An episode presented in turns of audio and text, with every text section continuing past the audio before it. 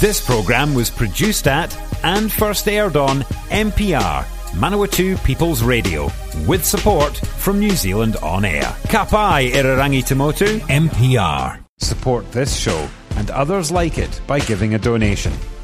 For more information, go to www.mpr.nz forward slash donate.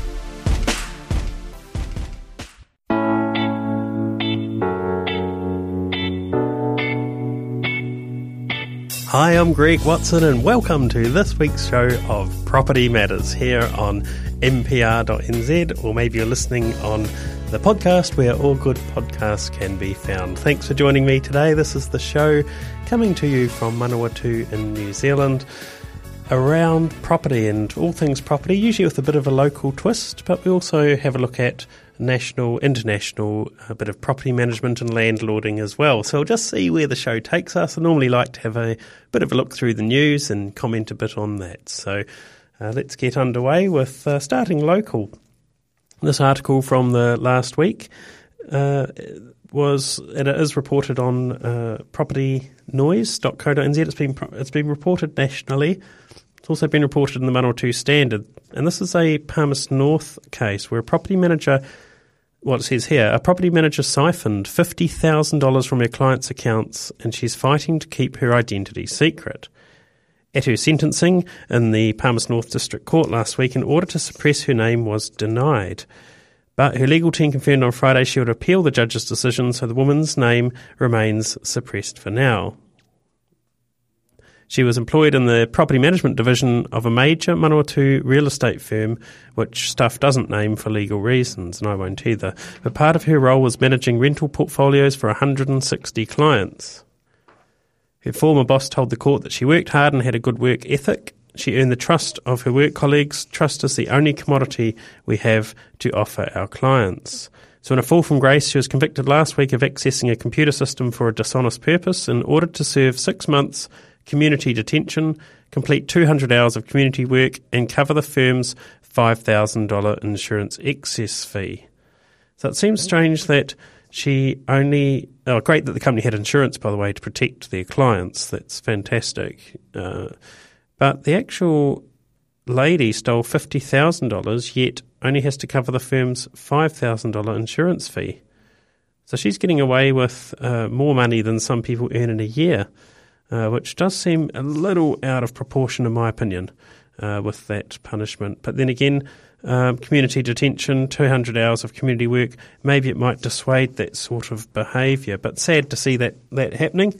Uh, I won't name the firm, but that may come out in due course. Here's an article from just over the hills, so to speak. And by over the hills, I don't mean we're all getting older. What I mean is Tararua. So the Tararua area, house prices have hit a record high post lockdown. So the house prices in Tararua have continued to soar. This was from New Zealand Advisor magazine, and so it's hitting a record high since the government lifted the lockdown in May, according to the Real Estate Institute of New Zealand. So the latest data from REINZ revealed that the median house prices in Tararua hit a record $300,000 in May, up by 9% from May the year before. So in this article, professionals Pahiatua real estate agent Donna Dewar noted a spike in out-of-town buyers throughout the country. Many first home buyers in southern Tararua are coming from Manawatu and Palmerston North to seek higher and fast rising prices in the Tararua range. Meanwhile, property brokers Dannevirke branch manager Dave Frith told Stuff that most out of town buyers in northern Tararua came from large cities who could easily buy a home in the district after selling their property. And Tararua is not the only area gaining interest from property investors, with one in four real estate agents having seen an increase in investor buying activity across New Zealand this month. A net of 25% of agents noticed a net 16% increase in investors this month compared to May, according to the joint survey from the Real Estate Institute of New Zealand and independent economist Tony Alexander. So, a surge in buying activity might have been driven by the hope to get cut price deals, with 60% of respondents saying investors were looking for bargains and 64% focusing on record low interest rates. According to Tony Alexander, the figure was unsurprising considering the low level of interest rates which investors and bank deposits are currently receiving and the hopes many undoubtedly have to purchase something more cheaply than might have been the case four months ago. So that brings me to the next article, really, which is going to talk about what might happen to house prices. Now, I say might because uh, the national trends, as I've mentioned on the show before, are quite different to the regional trends. But here's a couple of articles that are talking mainly nationally. The first one from propertynoise.co.nz New Zealand house prices could potentially drop worse than 9%, according to the Reserve Bank. Now, I must say that potentially is an inverted commas, so they always tend to focus on the worst side of things. But year on year falls in new mortgage commitments were widespread, and in Auckland, new mortgage commitments fell 31.2%, while new commitments outside of Auckland fell 34.9%. So here's some key data that the Reserve Bank uh, has mentioned, uh, or they've got a, a, range of data there where 18.5% of the new mortgages are from first home buyers, and investors accounted for 20.7% of the new mortgage commitments. So that's actually an increase in investors looking to buy. Just a reminder that in response to the economic impact of COVID 19, the Reserve Bank removed mortgage loan to valuation restrictions for 12 months effective from the 1st of May 2020. So that's something which has made it a little easier for people to borrow. So stuff.co.nz did a bit of a survey around a number of economists and a number of banks and so forth to find out what's really going to happen with New Zealand's house prices. Again, important thing here is they're talking nationally. Some areas will be affected way worse than others, and so that does bring the average down. But let's have a look. So, according to this article, if you own a house or you're thinking of trying to get into the market, you've probably been watching forecasts of house prices falls with a wary eye. And while some warn of falls as much as 15% over the year ahead, other economists have said any movement should be small. And if we're talking about Tararua, like we were talking about earlier, or Manawatu, uh, Wanganui, then I don't think there'll be much of a fall at all, but that's just my personal view there. So if you're trying to pick the right time to buy or sell, or just worried about the value of your assets, it can be hard to know what to expect. So that's why stuff went out to the country's leading economists and see what they predicted. So, unfortunately, for those hoping for clarity, there are a lot of conflicting views. But let's start with Westpac chief economist Dominick Stephens. He said he expected house prices to fall 7% between March 2020 and December 2020.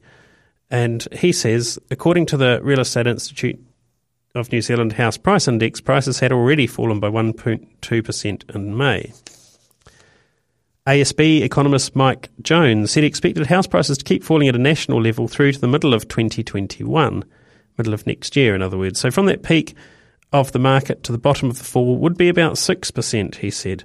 Our sense is that this is at the less pessimistic end of the spectrum, with many shops calling for double digit declines. We remain happy to we remain happy to occupy this less negative ground. But he did say it was too soon to say that the property market had started to recover. He says that a big test for the housing market was always going to be the back half of 2020. It's now winter, the quietest period for the market, and over the next six months, the winter winds of rising unemployment, reduced job security, slowing population growth, and slowing household income growth are going to blow a little harder. Importantly, he says that uh, uncertainty around the upcoming general election and a wobbly global economy probably won't put much confidence in the market either, which I'd certainly agree with. ANZ economists said that while the low interest rates would cushion some of the impact of recession, weaker incomes and reduced job security would, would weigh on the housing market. And the bank's economists now expect house prices to fall 12%, when they'd earlier suggested up to 15%. Economist Shamubeel Eaqub uh, who's uh, quite well known, uh, and he's a really interesting guy, actually, if you ever get the chance to listen to him speak. His comment, he said he had no idea. Literally, I really don't know. Cameron Bagrie, economist, and he has his own company. I think it's called Bagrie. Oh no, I can't quite remember. Uh, Bagrie Economics or, or some, something like that. Now, he's less pessimistic than some on the housing in the near term. He says near term support measures such as the wage subsidy, signs of economic rebound, mortgage holidays, expat returning Kiwi buyers, and lower deposit rates are encouraging investor activity, all helping. But ultimately, I think the long slog ahead for the global and New Zealand economy translates into unemployment remaining high and downwards pressure on house prices in the order of 10%. Now, I agree to a certain extent with what Cameron's saying there, in that we've got an artificially propped up market at the moment, and it's going to be in the second half of this year that things start to hit uh, with regards to the housing market. Infometrics, Gareth Kiernan from Infometrics, we're forecasting a 5.4% national drop by June 2021 and a fall of 10.9% in the 18 months to December 2021. He says, to quote, I did a quick stock take of other forecasts I could find a few days ago. Most seem to have the biggest annual fall occurring in March 2021. Our view is a bit different. We think the mortgage holiday scheme will limit price falls until September this year, and that the biggest declines will occur throughout 2021 as people are forced to sell due to job losses and income reductions. He expected to house prices to increase during 2022 as economic growth accelerated and people came back into the market looking for a bargain. He does say, however, that relatively low population growth and oversupply of housing in some areas means that the pickup is likely to be short lived. A bit like what we saw in 2009 and 10 when prices bounced up following the GFC drop, but the fundamentals weren't there to sustain the pickup. There are a couple of other others. Tony Alexander, uh, economist, says that prices would be down 5 to 8% nationwide and S&P Global Ratings expected house prices to fall about 10%. So, so there's a real range there. And again, don't get too terrified about the national figures. Uh, if you live in the regions, where in some regions there is actually a lot going on. Uh, Manawatu Wanganui, for example, uh, huge amount of spending happening here in the next uh, five to ten years. And in fact, some of it's already happening here, which just means a lot more people moving to the area, a lot of uh, projects happening, and therefore the supply versus demand will continue to be strong. What we've noticed is that we're still getting multiple offers on properties. Uh, we had, um, I think, 40 to an open home of a reasonably moderately priced home uh, just on the weekend just gone. So there's still people out there looking to buy. There is still demand there. Uh, even if that demand drops a bit due to the impact, delayed impact of COVID 19, there's still going to be good in this region. So, probably no need to, to panic about some of those figures. Another thing to consider is in Palmerston North, the median house prices went up 20% in a year recently. So a drop of 5 or 10% is actually um, comes on the end of that. So uh, even if it was to drop, you're still better off than you used to be. So there we go. There's some good logic for you. Talking about uh, things moving up, prices moving up, and, and so forth, the government's first home grant. Remember the first home grant? Well, those of you who have been looking to buy a house, a first home, uh, were eligible and are eligible for a first home grant. So it used to be called Homestart, but an article here on propertynoise.co.nz says that uh, the Home Start is increasingly out of touch with the actual market. They quote a Lower Hutt first home buyer, Jason Firth, he said that we're very excited that the government could help us into our first home. We then soon found out that we just couldn't find anything that would be suitable in that price range. So there are price caps. So in other words, they'll lend you money for a first home grant, but only if you buy at a certain price or less. So in Auckland and Queenstown, it's 600,000 for an existing property or 650 for a new one.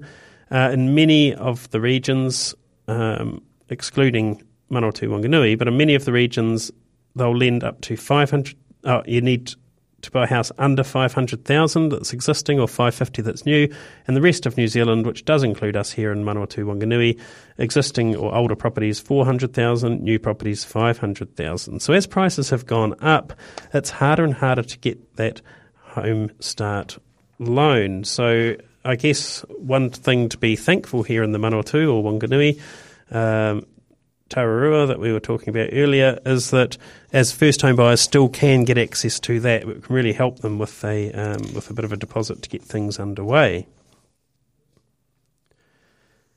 Now, just talking about what's going to happen to prices, though, uh, there's some interesting figures that came out of this article. So, they figured out what percentage in certain areas would not qualify for the grant. So, in Auckland, 86% of houses were above the price cap. Queenstown Lakes, 91%.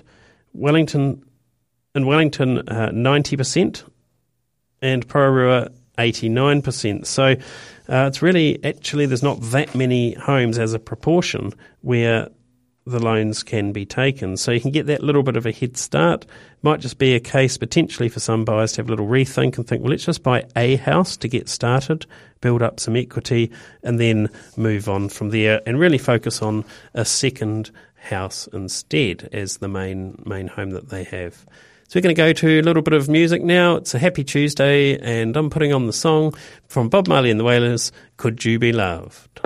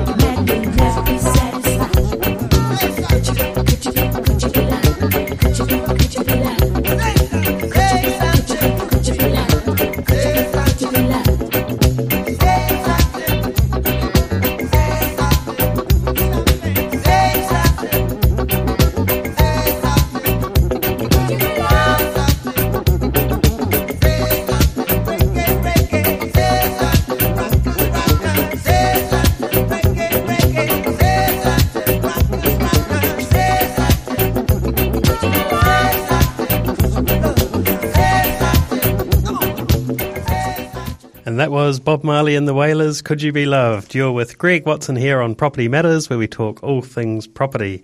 And I've just been having a look at a bit of the news just before the break there for, for a bit of Bob Marley. Do like a bit of Bob Marley, actually. It just, that song in particular cheers me up, makes me feel really good. So I hope you enjoyed it too.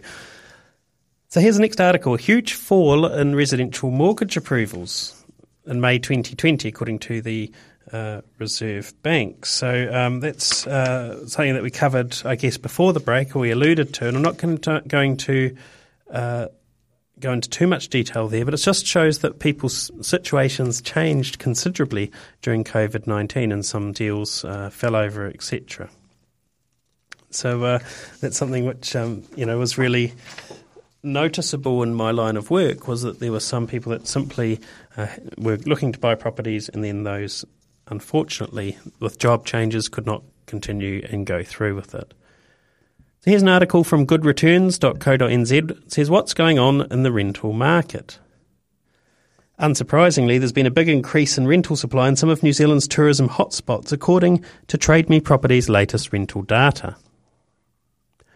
This month's Trade Me Rental Price Index suggests that rental market is returning to normal following a slow few months since lockdown began, apart from in the tourism dependent areas. So Trade Me Property spokesperson Aaron Clancy says the regions with economies that relied heavily on tourism saw the biggest rental market supply changes last month.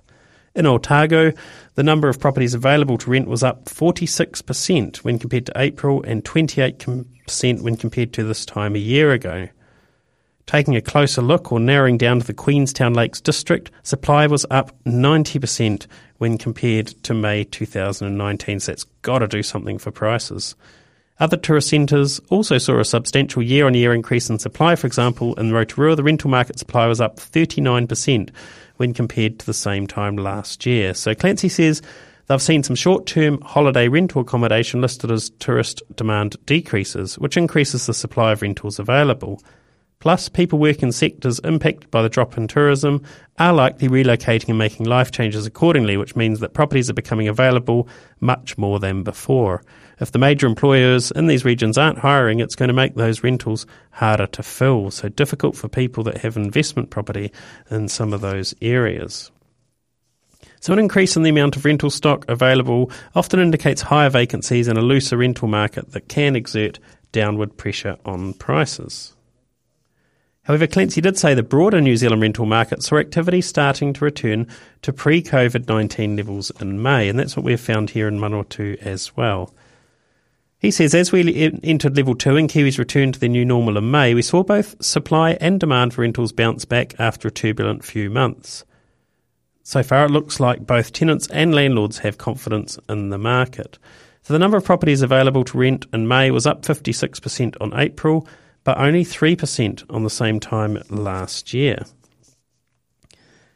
So he also says that maybe lockdown made some tenants rethink their current rental, and anecdotally, they're hearing a lot of Kiwis have returned from overseas and are looking for somewhere to live. So they would expect that that could add pressure to the market, make it harder for tenants to secure the property that they want. So we've got this dichotomy of the tourism affected areas compared to the non. For example, here in the Manawatu, uh, we've bounced back to almost a situation as normal sort of scenario. So we'll just move on, on from that. Uh, this story here, just a bit of Wanganui news. Um, there's demolition and land development ahead for Wanganui Anglican Church. So the Anglican Church and Hall on Wanganui's Durie Hill is to be demolished and the land subdivided into three sections. So the windows have now been removed and the trees that are in the power lines will be cut down. So no services have actually been held at the church for at least 10 years, but the buildings are sometimes used to host the Durie Hill Village Market, if you've been to that one. Retired bank manager and Wanganui Anglican parishioner Kevin Gaskin was appointed by the church to come up with proposals for the property. A lot of time and thought's gone into it, Gaskin said. The property was offered for sale by tender two years ago. The only offer was for the value of the land minus demolition costs. So Gaskin looked at alternative uses such as rental and refugee housing, but the church was unable to build housing itself. So instead, it's contracted Sentinel Homes to demolish the buildings, subdivide the land, and connect services to it. And Sentinel will then offer three sunny sections with land and design packages for sale. So money from the proceeds will go to the church and can only be used for church property. It could pay for the earthquake strengthening, for example. So Gaskin says they're just trying to get as much equity out of the property as they can. Speaking of uh, getting some money back from property, this article from stuff.co.nz Kiwi Old West themed town seeks new sheriff. So in 2012, Rob Bartley bought a detailed replica of the 1860s Wyoming frontier town set in the heart of a 900 acre ranch on the Central Plateau with a handshake deal. The entire project, project, Mellons Folly Ranch, had been built for a reported $8 million by his friend John Bedogny, who successfully founded a, uh, who successfully founded a glass company.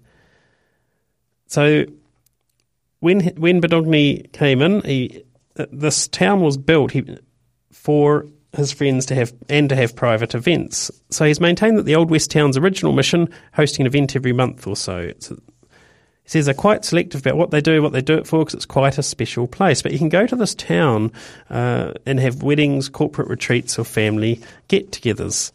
So it's uh, in recent years, it's really skyrocketed. He says in popularity and price in terms of uh, the attending, but also the fact that they um, produce Manuka honey, which is very profitable as well. So this property is now for sale.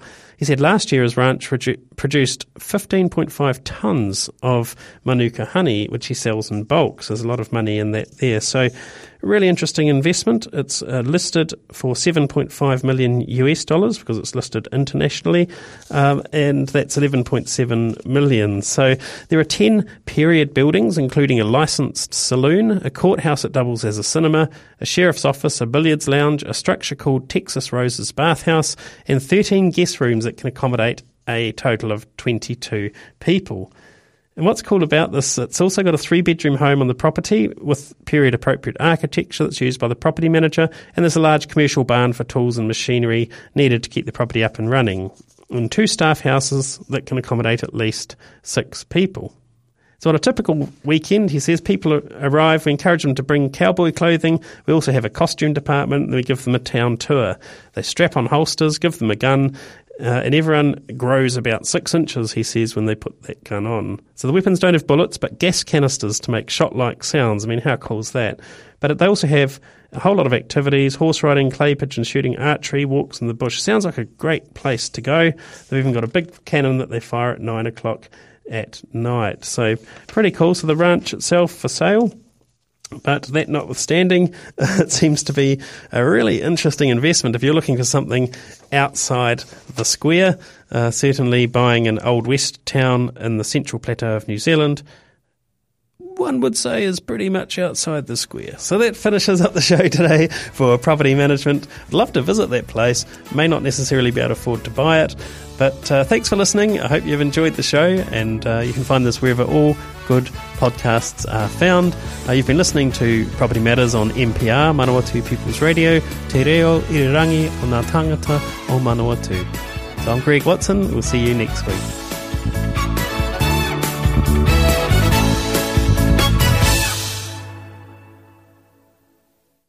If you're a fan of MPR, listening to our podcasts and live stream has never been easier. Just search for accessmedia.nz on the App Store or Google Play and download the app with the kiwi fruit logo. Once you've got it, pick Manawatu People's Radio from the list of stations and go find your new favourite show.